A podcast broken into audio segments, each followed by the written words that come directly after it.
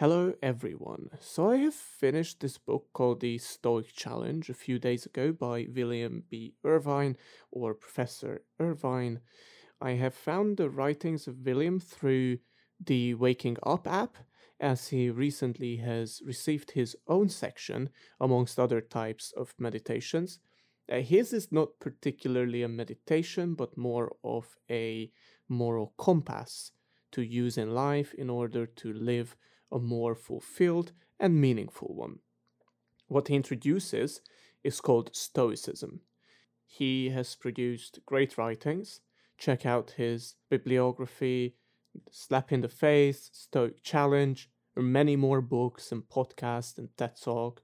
So engage with William's content, it's very valuable. But I must admit that I was very skeptical about Stoicism. First, we will discuss a paragraph written by Nietzsche or Nietzsche, uh, which discusses Stoics and how they look or value certain aspects in their lives. Then we will move on to William's suggestions about why Stoicism is different. And lastly, we will discuss a few tricks and tips that you can use in your daily life. Um, simple ones, but very effective ones and these tricks will help you to improve the overall mood and overall quality of your day to day activities, reduce your level of stress, and just make you a well rounded and more happy person than you were before. But without further ado, let's roll this, and I will see you on the other side.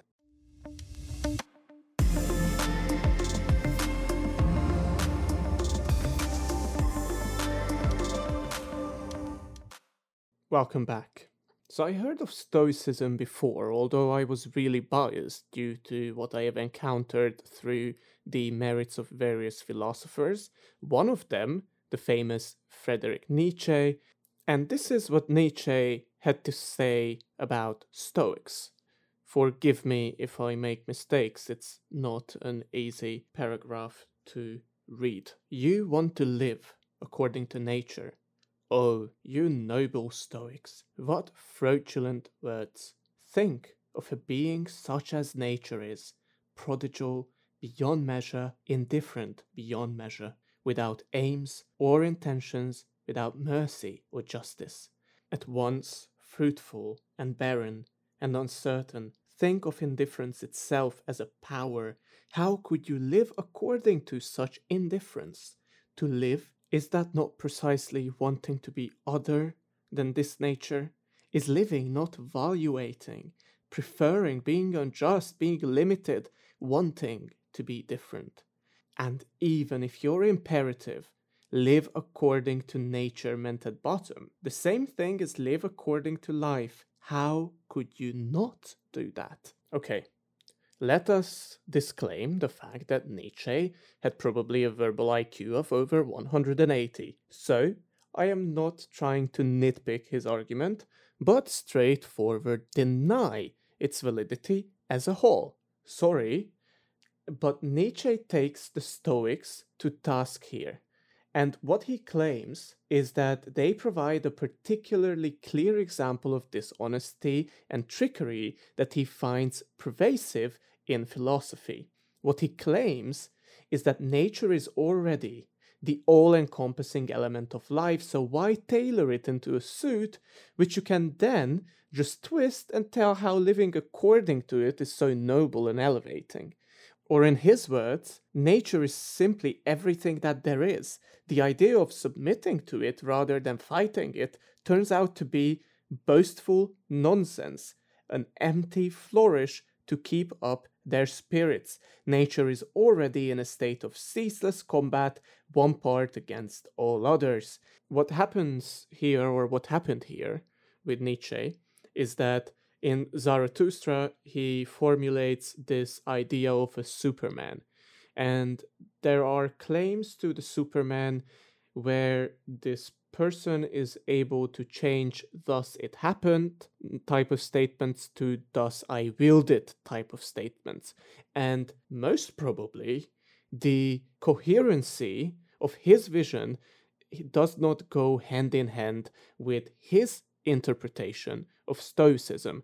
I might be woefully wrong here, but I think that this is one aspect and one, at least one side of the argument through I can justify how Nietzsche, and it was almost specifically this paragraph through which thus far I have accepted axiomatically and thought along these very lines while I was thinking of Stoics in general.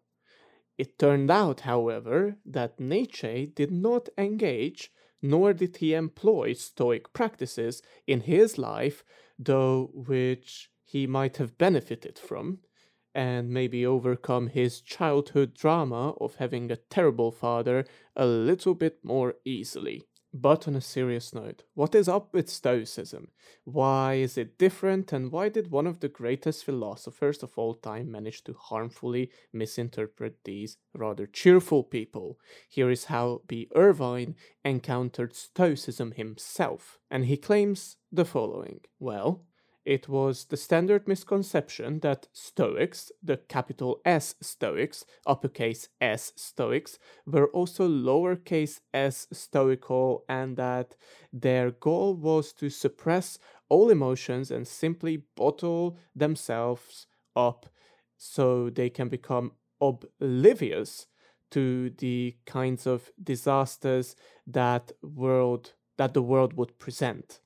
What I discovered is that they weren't anti emotion, they can better be described as anti negative emotion, which is also very different from what Nietzsche postulates, as he postulates how Stoics are simply accepting all the negativity and harmfulness and the roughness what nature brings in itself. But in fact, these Stoic people happily experienced both negative and positive emotions because they have employed various practices, which we will discuss, a few of them, which we will discuss in the end of the podcast. And through these practices, they have managed to develop a structure, a framework, and routines through which they manage to live a more meaningful and happy life. According to William, this is what would be written outside the Stoic school while trying to promote their philosophy of life and trying to sell it to you, Stoics. If you want to have a good life, what you need to do first is to realize that the thing of greatest value in life is tranquility. Then, secondly, what they would write there is this if what you seek is tranquility, here's the way to attain it. So they basically promote the concept of how to attain a tranquil mind, which they think is the driving purpose of a good life. So, why was Nietzsche wrong then? I think that Nietzsche misinterpreted the story the Stoics presented as a lifestyle.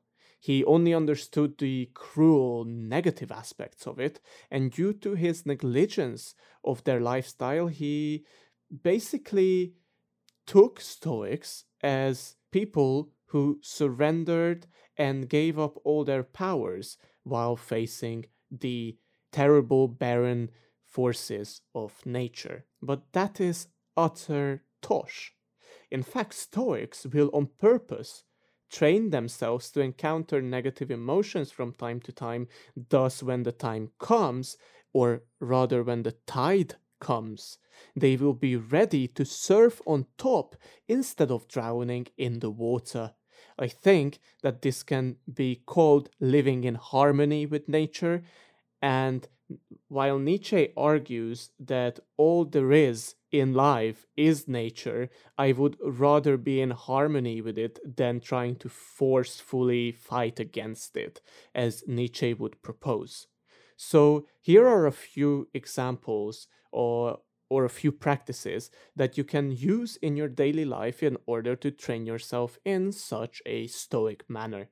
First of all, set lower expectations. Disappointment is mostly self inflicted due to our own internal future perception of events or how we want to perceive future events.